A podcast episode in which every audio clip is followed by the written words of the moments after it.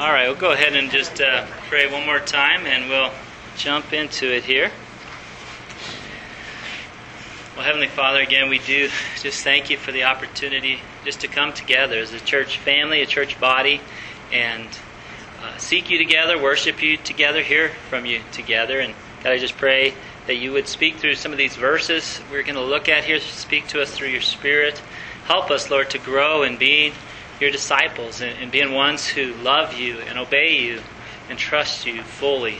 We just want to grow as your disciples. We want to grow in in making disciples as we grow in, in being your disciples. And so we ask for your help in all this.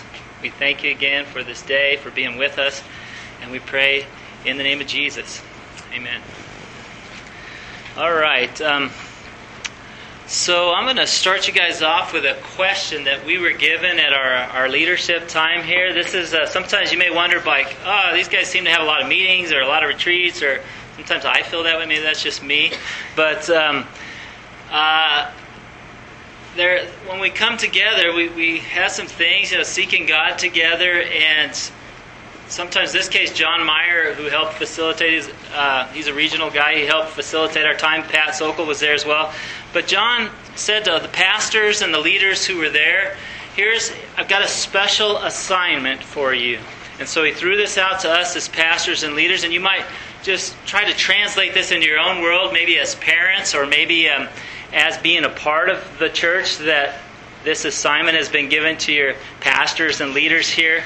But I'm going to read to you the assignment. I'm going to share with you some of my thoughts. I'm going to invite Drew up here to share some of the thoughts he had from this. And uh, we're going to look at a couple verses, and really that'll be our time together here. But I'll read the assignment to you here. And you, you don't have to write it all down. You can just think about it or write down some key phrases here because the assignment is it's two paragraphs here. So I don't want the kids uh, having to drive, write too fast here. But, but you can listen and write it on the tablet of your heart. But here's the special assignment. It says this special assignment, should you choose to accept it. Um, over the next five years, you are responsible to develop a special group of individuals, starting with some or all the people in your church. You can use any means possible and ask them anything you think is necessary for success. All that matters is the outcome at the end of five years, at which time your team will be given a mission involving extreme loss and danger. What you are asked to produce is a special we got that background music? what you are asked to produce is a special commando team of people who have lost their love for this world and their vulnerability to the worries of this life, the deceitfulness of wealth, and the desire for other things that come from our culture. They must be convinced of the truth of the Bible and the reality of Jehovah God over the world. Their affections must be set on loving Him and serving His purposes in the world in light of His goodness, His love, and His coming judgment and kingdom. They must be experiencing a relationship with God that has become their dearest treasure. They must have the character necessary to live a sacrificial life in serving others and to receive frequent suffering for following God.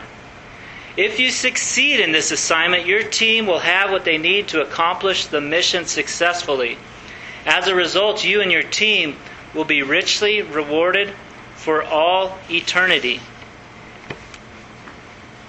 If you fail, your team will be overcome during the mission. The result will be that your team will suffer tragic loss to their soul and to all they hold dear. Will you accept the assignment? How are you going to accomplish it? So we were given this assignment. This was our question as pastors and leaders. And then they sent us off to go pray and seek God and, and, and come up. They gave us, I think, 30, 45 minutes, something like that, to come up with a game plan for preparing a special commando team of people. And so we went, and, and each person was just on their own and wrote down their own thoughts, and every one of the whole entire group had different thoughts. There was overlap, but a lot of unique things. But I got a question for you. When you think about um, this special commando team of people, what is one word that represents that special commando team of people? One word from the Bible or from the New Testament that might come to mind as you think about this assignment. Anyone got a word? Say it nice and loud. Nice and loud. Disciples. Disciples was the word they were getting at. And in some ways, um, I think you and I can be so familiar with being a disciple. We've heard about it for years. We're supposed to make disciples, be disciples. It's a buzzword right now in Christian uh, books and, and writing, the gospel and discipleship there.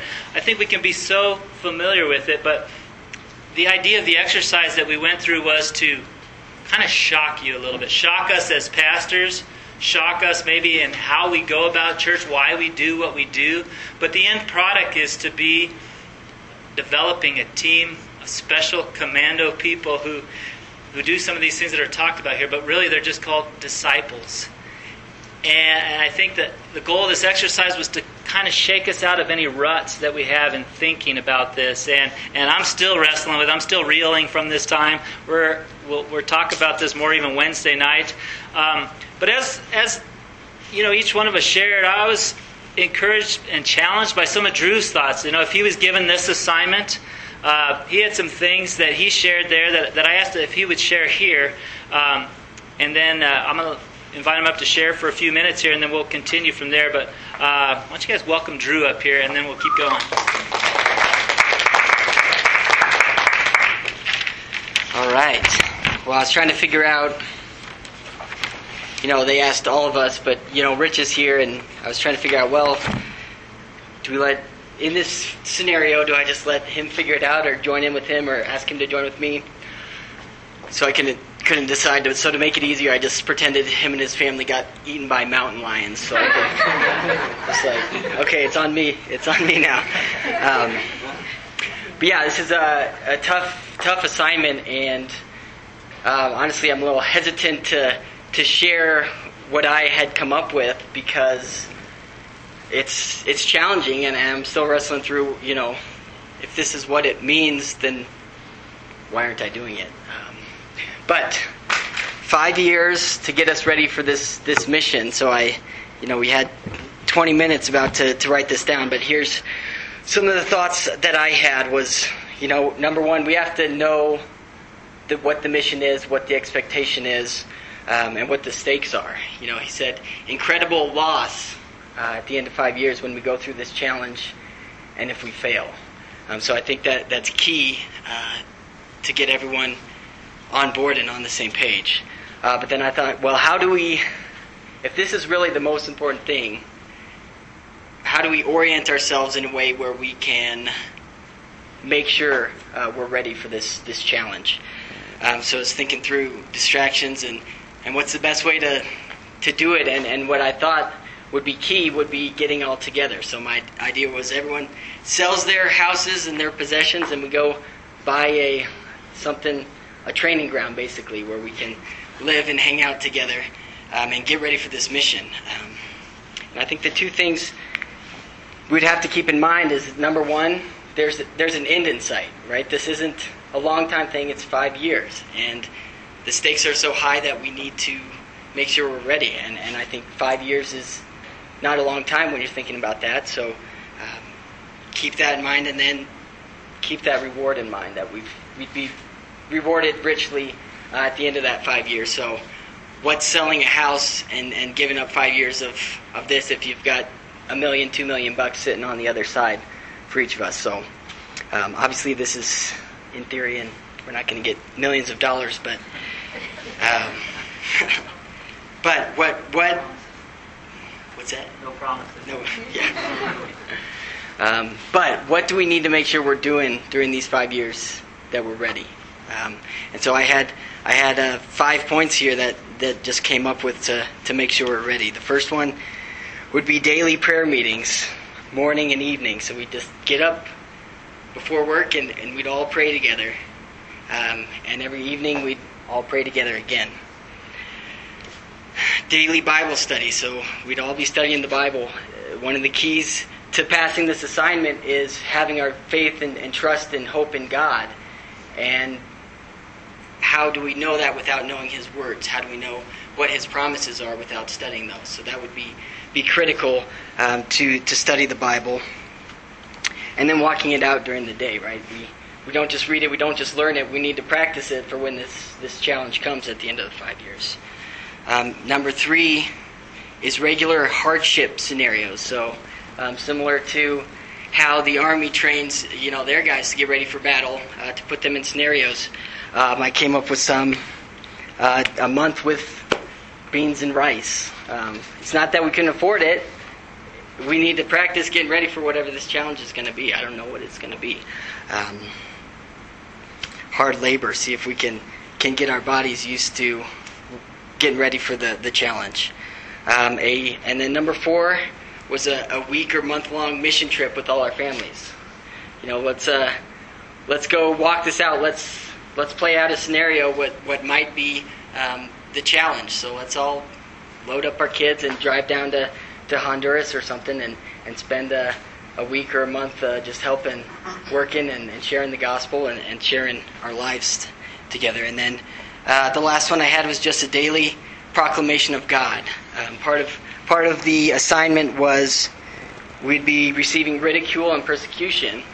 Um, so let's let's practice that um, and and share what we're doing, what what God's doing in our lives, and um, every day at work or going out, we can just tell people what we're doing and tell tell them about God and uh, tell them about you know the reward that we're doing, and then come back, share dinner together, and kind of uh, celebrate. Yeah, hey, this person uh, responded and was maybe wants to come join us or, or was excited about it, or this person was laughed at me and called me names, and we rejoice in that together, right? It's oh, that's awesome. I'm glad that person said that to you. That's going to be just like we're going to have to walk through in five years. So now you're you're ready for it.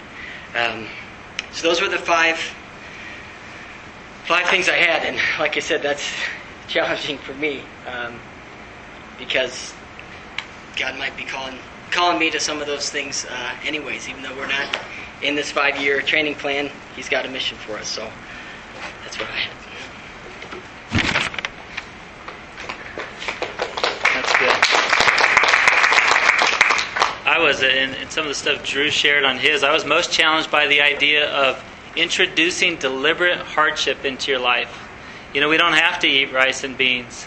Uh, we don't have to turn our phones off or the internet off or whatever it is. Um, but to do that because that's it seems like what a disciple was called to. You know, we we have discipleship, whatever that means to us, is translated into our modern day and all our modern luxuries and our modern comforts, and that idea of you know doing some things that are that you don't have to do. Um, but you know, the idea of five years. Why five years? Well, it was thrown out in our discussion that our culture. Obviously, we know there's things going on in our country that are changing and accelerating rapidly. Some of the change that happened even over the last four or eight years was unbelievable compared to the history of our nation. And, the idea was within five years, it is highly possible that some of these things in our culture towards Christianity slide further away and that we would face some challenges uh, for our faith. Challenges, maybe even in trying to assemble together, things like this. And, and I, I think the idea of just throwing a time at it just makes it become a little more uncomfortable, but yet a little more real. Because you and I can be like, yeah, you know, it might not get hard for the rest of our life. Hadn't been hard this far, you know, such so far. But putting a timetable on it, we don't know what's going to happen in five years.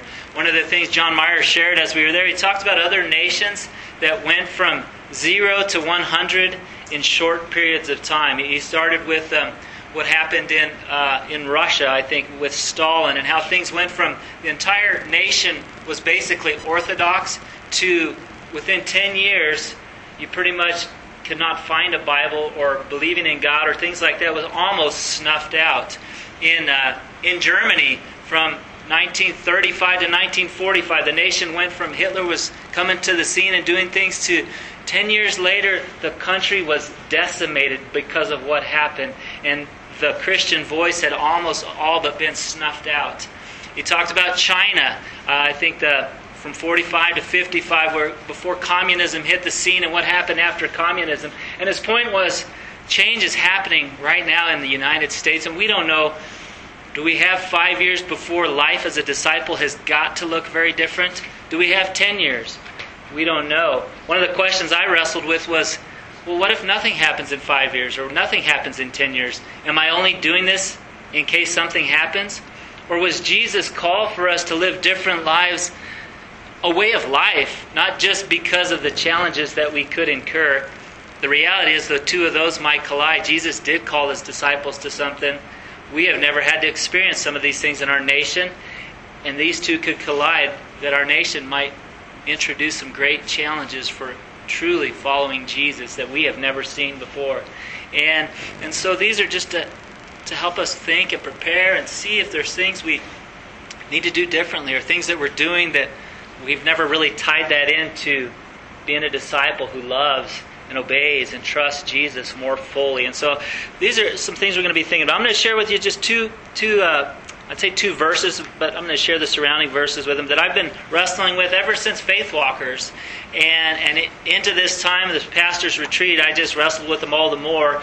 And, and we're just going to look at those together and, and share some thoughts related to, to being a disciple and what that means, what that might mean for us. Um, and so, this first verse or this first passage, I, am just going to read this. Uh, I'm going to read the whole passage and the verse we're going to f- focus on is this familiar one, Matthew 4:19.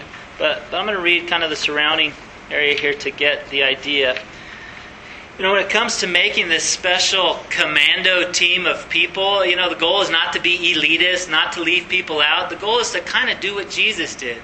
Jesus invited everybody. He threw it out to a lot of people. A lot of people followed him at different times. There were large groups, but then eventually people decided, uh, yeah, I don't want in on that. I don't want to be a special commando. I don't want to do the things that are necessary to follow this guy. And a lot of them stopped following him. But I think as we approach it, at, you know, on behalf of the church, I kind of go, you know, we kind of got to invite everybody. The many were invited, few, few were chosen, few chose in and of themselves to follow that route. But we're not trying to make some elite group, and yet Jesus did make an elite group based on availability, based on drawing a sand in the line of people who would or wouldn't step across that. And, and I think that's the idea that we're going to see here with his initial call to make disciples. But we'll just read this together. If you've got a Bible, you can follow along.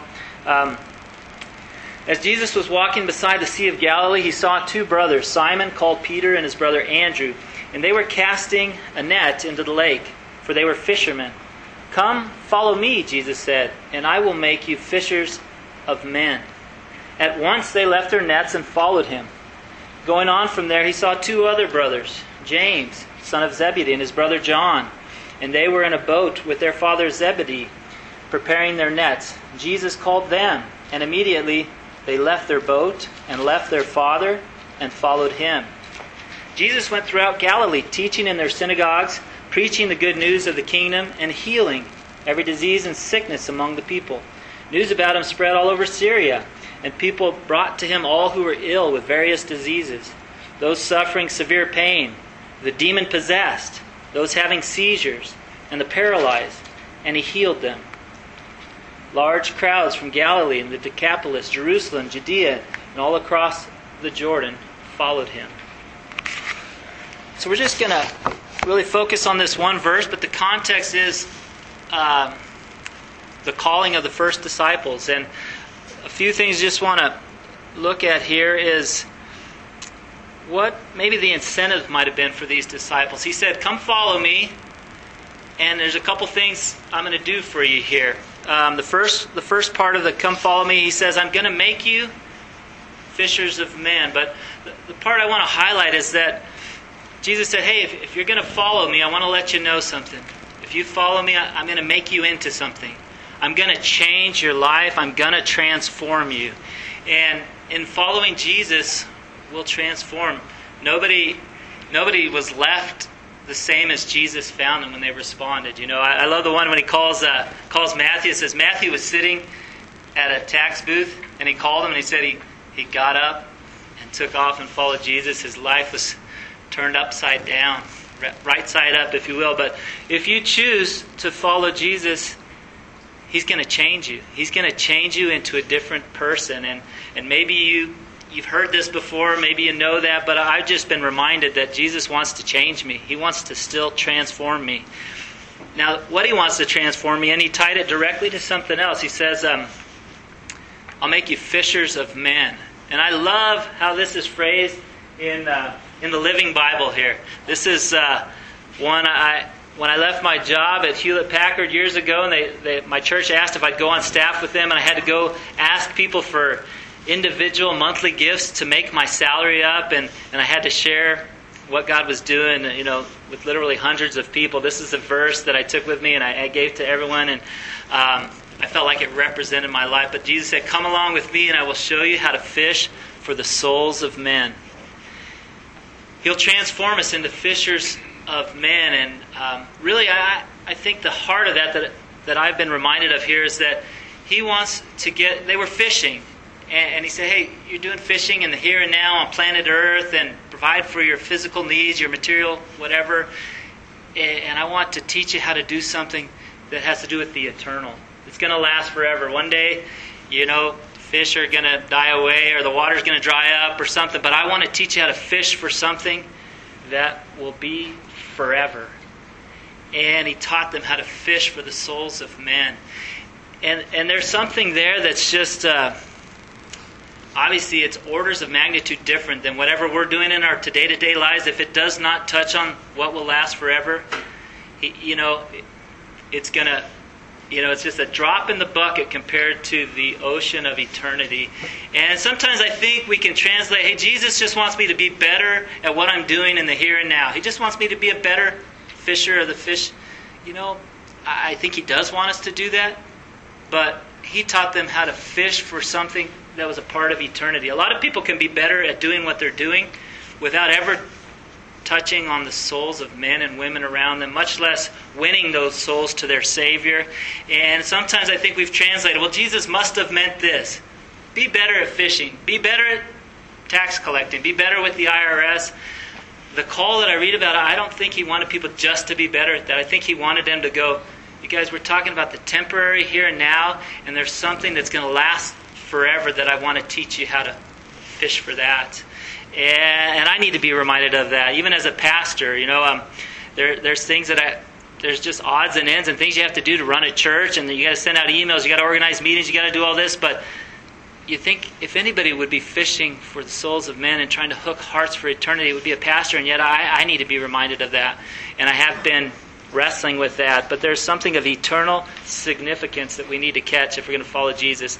Now, once they did start following him. Um, and their response was immediate, and, and we can talk about you know if they knew him already or not. But the thing that that I'm reminded of again is that so he called them, they started following him. He said he went teaching in the synagogues, preaching the gospel to people, and then he started healing. He started casting out demons, you know.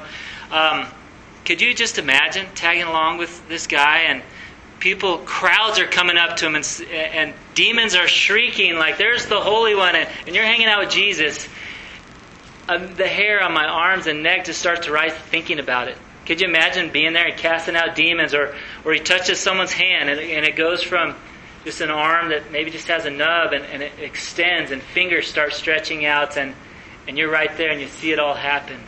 Can you imagine it? Sometimes I have a hard time just imagining it, or I can imagine that and I go, that would be amazing, and that could never happen now.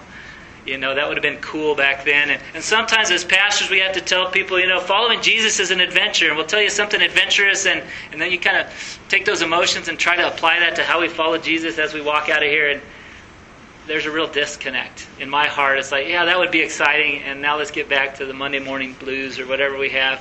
Um, but I don't think that, I think that following Jesus is, it's designed to be an adventure. The reality is, why then are many of us, myself included, why are we not experiencing that? I, I, am not casting out demons. I'm not seeing things healed. I mean, I wonder if sometimes we do a, a, one of two things. One, we try to translate the adventure into something else. We try to find adventure in the world. You know what's exciting? The latest, loudest Star Wars movie. That was awesome. You know, we find adventure there. We find adventure doing our favorite hobby or our favorite distraction. And the, the adventure is I go to church and I get to do all these cool things I love. But if we're not finding adventure in, in fishing and catching souls, we're going to look for finding it somewhere else, or we're just going to give up on adventure altogether. But I don't think that's what Jesus has for us. But he led them on this adventure. Uh, chapter 4 of Matthew, he just, they take off running here. Now it's interesting, I think about chapter 16 is the other place we're going to look here. Uh, eventually they're tagging along with Jesus and he's teaching and he's doing all these things, but but all they had to do to start with was to follow him. They said, Follow me, I'm going to transform you into a fisher of the souls of men. But later on, he kind of teaches them, you know, by the way, to follow me, there's a few other prerequisites. If you want to be a part of a special commando team of following me, um, there's a few things you're going to have to think about here. And these are challenging. I want the adventure. I want to follow Jesus, and life just becomes an adventure. But Jesus said, by the way, before you can follow me, here's a few steps you're going to have to take. Here's a few things that could debunk you before you even get started following, things that can derail you before you even get on the track of following me. And he says this um, If any of you wants to be my follower, you must turn from your selfish ways. This is the New Living here. Other translations say you must deny yourself. You want to follow me? First, you're going to have to deny yourself, your flesh, your selfishness really everything that represents you in the physical here and now, the desires that are just all you know is this, you're going to have to deny that because I'm going to take you on an eternal adventure here. Um, and then he goes on to say, um, and then you're going to have to take up your cross. And then uh, the last one there, and, and, and then follow me, you know. And so, the thing I've been wrestling with is I want the adventure. I want to. Jesus says, "Follow me." I say, "I'm in."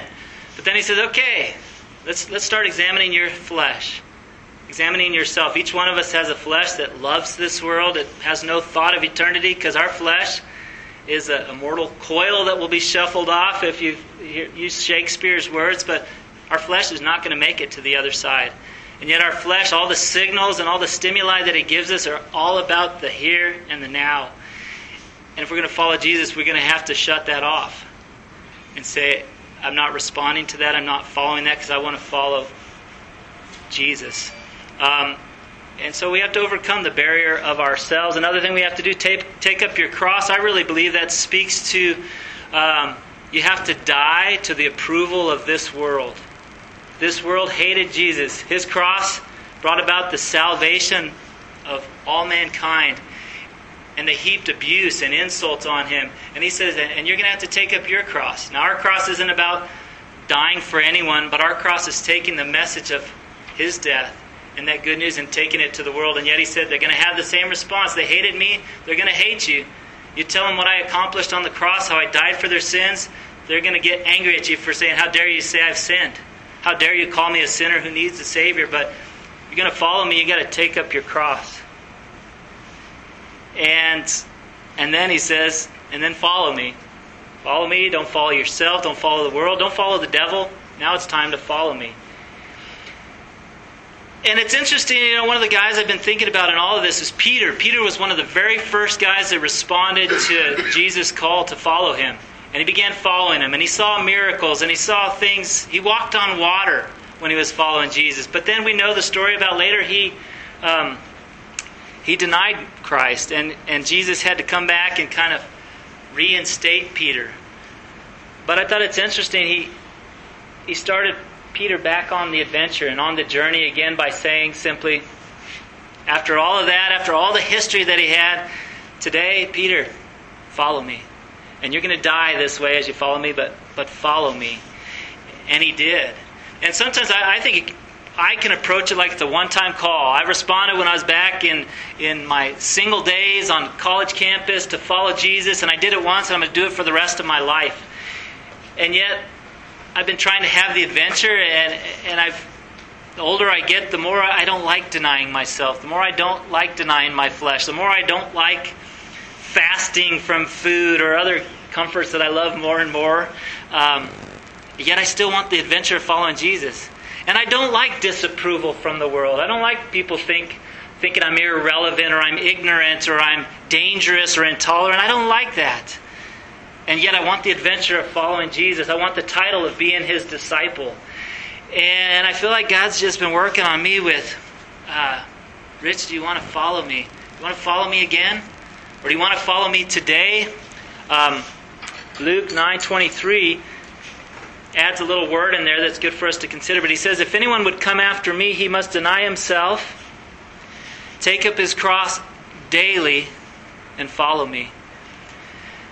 And so I, have just been thinking about being a disciple, making this special commando group of people, and just thinking about myself.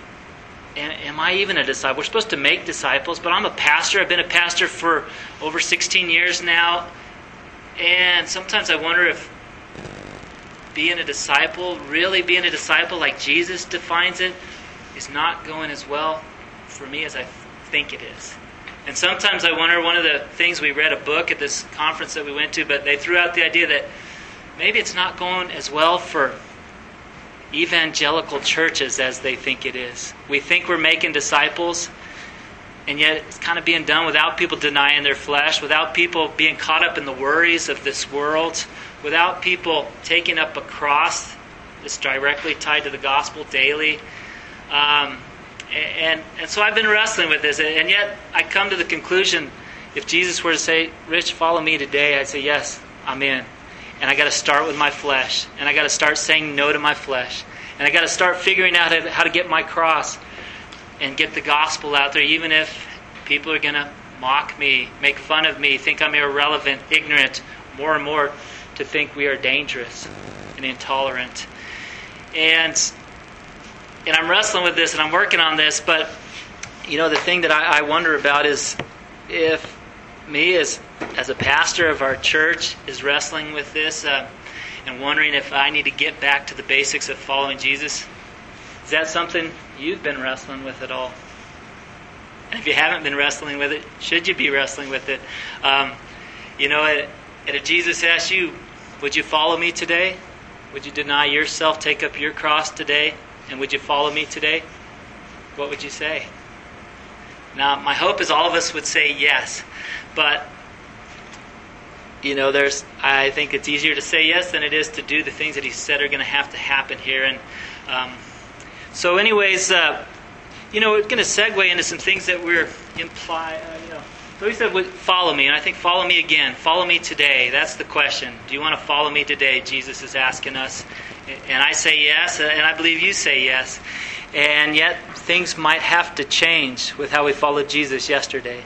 Things that we said, I was your disciple yesterday, but if you look through the list of things that might not have overlapped with denying self or flesh, things that might not have overlapped from being disconnected from this world, not loving this world, some things might have to change. In my own life, I know that. And, and one of the things we're going to be doing here on Wednesday nights, you know, we're meeting all together last Wednesday, this Wednesday, but really we're going to come together and it's going to be a meeting for anyone who wants to be a part of a team of special commando people who want to follow Jesus, who want to love Him, trust Him, obey Him fully. We're going to meet together and we're going to pray and we're going to ask for help and we're going to talk about how can we do that. And you're all invited to Wednesday night, and you don't have to go. You might not want to go after hearing what we're talking about here, but I bet you do. And so you're invited. We're going to begin meeting together on this, and we're going to begin trying to make that group of disciples kind of the way Jesus wanted them and, and defined it. And we might have to start by admitting how we're falling short of that. You might have to admit that. I'm going to have to admit that. We admit that together so that we can then start following Him from wherever we're really at. But I think that's what He has for us. I think that's what He wants. I'm excited about that. Um, and so, again, I want to invite you to join us this Wednesday night. We'll probably meet together again next Wednesday night. When we come together on Sundays, we're going to do some things that might push our flesh a little bit, like pray. You know, it's sometimes, sometimes as a pastor, I can get the most feedback when I call a church to pray, whether it's here or the Highlands. Some people will be like, "That's awkward. Why are we praying at church? Why are we praying? You don't, even, you know."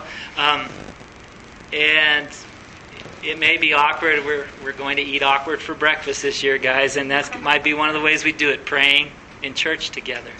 And um, but anyways, the other thing we're going to do, just a last kind of announcement here. So there's meeting again this Wednesday night.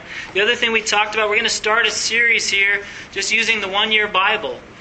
You know, I think if we made a checklist of all the things that would be true of a disciple, one of those things would, the question would be this Do you, as a disciple of Jesus, read your Bible daily?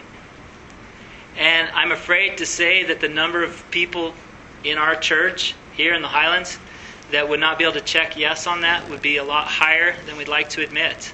And yet all of us would say, I'm a disciple of Jesus. I just, you know, take up my cross daily. I don't even read my Bible daily. Um, but I think God wants to help us change that because His Word is going to fuel this. His Word is going to help us see eternity when nothing else in this world is going to be talking about eternity. His Word is going to fuel our relationship with Him so that we can have a, a loving relationship. Not do this because we have to, because some sort of legalism, but because we have a relationship, a loving relationship with our Savior, and we want to please Him. And we know that we don't have to, that all our sin has been paid. We don't have to do another thing. And, and yet, what sort of a lover would would not want to, just out of gratitude. And I know God wants to re-cultivate that, reignite that in me and, and hopefully in you. But we're going to, anyone who wants a Bible, we're going to give those out here when we're done. Um, and again, uh, I've got some more. We've got 20 New Living Bibles here. We also, I've got some NIV 1984 uh, authorized Holy Bibles. Um, no, we've got some of those coming. Uh, they're on order right now, so there's some of those should be showing up at my house this week.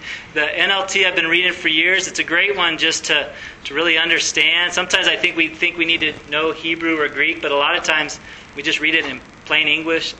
We have more to do in, just with the English version than we are currently doing. We don't need Greek or Hebrew to give us more things to do that we don't think we understand. But, anyways, um, we're going to do this series, and, and each week, here's another way we're going to exercise faith when you come to church. And we're going to read the one year Bible throughout the week. It's an easy thing to do because all you have to do is find the date. And whatever day it is, you just turn there. And it's got a section from the Old Testament, a section from the New Testament, some Psalms, and some Proverbs. And you want to get wild and crazy, it might take you 15 minutes to read all of them.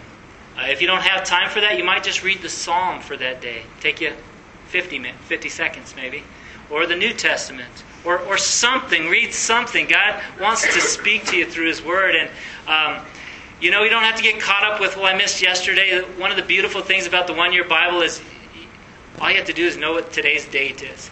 And if you don't know what it is, you know, probably just going to have a rough day anyways. But um, uh, all you got to do is start reading that day. And if you read the whole thing, I know I was hearing some of the teens group talking about they want to get through the whole Bible in a year. If you read just 15 to 20 minutes a day, you'll get through the entire Bible in a year.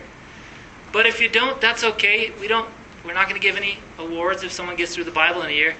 But you will be rewarded by just reading something in the Bible every day. And so, if you don't like the one year Bible or something, that's fine. If you're electronic, there is oneyearbible.com. All you got to do is get on oneyearbible.com, click on the day. You can pick from 100 translations if the NLT is not your favorite or the NIV 84 is not your favorite. A lot of translations. You can pick another favorite language if you prefer. Um, but you can just read online. And um, we also have the Faith Walkers Journal is something that a Great Commission Churches puts out. There's a daily devotional thoughts. I can get you on the email list. They send you this daily devotional. At the bottom of it is a link click on the one year Bible. Again, if you're of the electronic variety here. But one the other thing that we're going to do is just encourage you to read whatever you read, write a verse down. Just write a verse down that speaks to you. Write a verse down that you can think on during the day. And, and just write it down and then maybe share it with someone else. Um, but what we're going to do when we come back to church on Sundays is we're going to have some time, maybe before we release the kids, maybe after, but we're going to ask everyone here just to turn to the person next to them and share one of your favorite verses that you read from the previous week. And, um, and I think it's going to take some faith. And I think it's going to be encouraging. And I think it's going to help us to follow Jesus because we're going to be like, oh, I didn't realize he didn't want me doing that or he does want me doing that. But I think it's going to be really encouraging. But to show up here, things might get a little crazy. We might actually have to pray a little bit for someone. You might actually have to share a verse. Um, but I think it's going to be exciting. Each week, as pastors, we're going to take turns having people share. Uh, I think Drew's going to share one week. I know Greg's coming down a week. Brad's coming down a week. I know we can get Dennis in on the mix here as well. But what we're going to do that week is just share with you a couple verses we read that week from the one year Bible. not in Greek or Hebrew, but just maybe in the paper copy there. Um, but I think God's going to use use it for good and help us to follow Him better. And uh, I hope you're up for that. Again, we're going to give give you a Bible if you promise to read it as best as you can. I mean, our hope is you read it every day, but honestly, if you just give it a good effort, uh, I think the rest is details. You'll enjoy it. You'll be blessed. Your life will change. But, anyways, I'm going to go ahead and pray just to close our time here. And uh, one question maybe I just throw out to you. Uh, I don't know about you, but I, I'm I'm excited. I have a sense that God wants to do something, churn something up that maybe hasn't happened in me in a while, and maybe in us. But quick show of hands, how many of you are excited at the journey God might have ahead of us here? Amen. All right, let's just pray. Jesus, Jesus, we are just, we are excited. We thank you that you're with us. We thank you that you've given us your spirit. We thank you that to follow you is an adventure that, that overlaps with the supernatural and with the eternal, and it will transform us into different people than we are even today. And we just tell you we, we do want to follow you. And we ask for your help, Lord. Each one of us has a cranky flesh. No one here has a, a righteous flesh. No one's flesh is going to make it to heaven. Help us deny ourselves, our flesh, our rights. Help us to take up a cross daily, Jesus, and, and, and proclaim the good news. You did all the hard work on the cross, on your cross. You took our sins to your cross. All you've called us to do is to proclaim that to people, proactively, initiating with love and compassion. Help us to take up our cross. And Lord, help us to be follow you, to be led by your spirit, not by the world's voice or the, our own selfish voice or the devil's voice. Help us to follow you, Jesus, and hear your voice and be led by your spirit. And we're excited to be your disciples today and help us to do just wake up and, and seek you for that every day. And we, we just thank you for the plans you have for us, Lord. And we just, again, ask that you would give us grace to live for your glory. In Jesus' name we pray. Amen. Amen, guys. Thanks for coming this morning, and uh, we'll go open up those Bibles back there if you want one.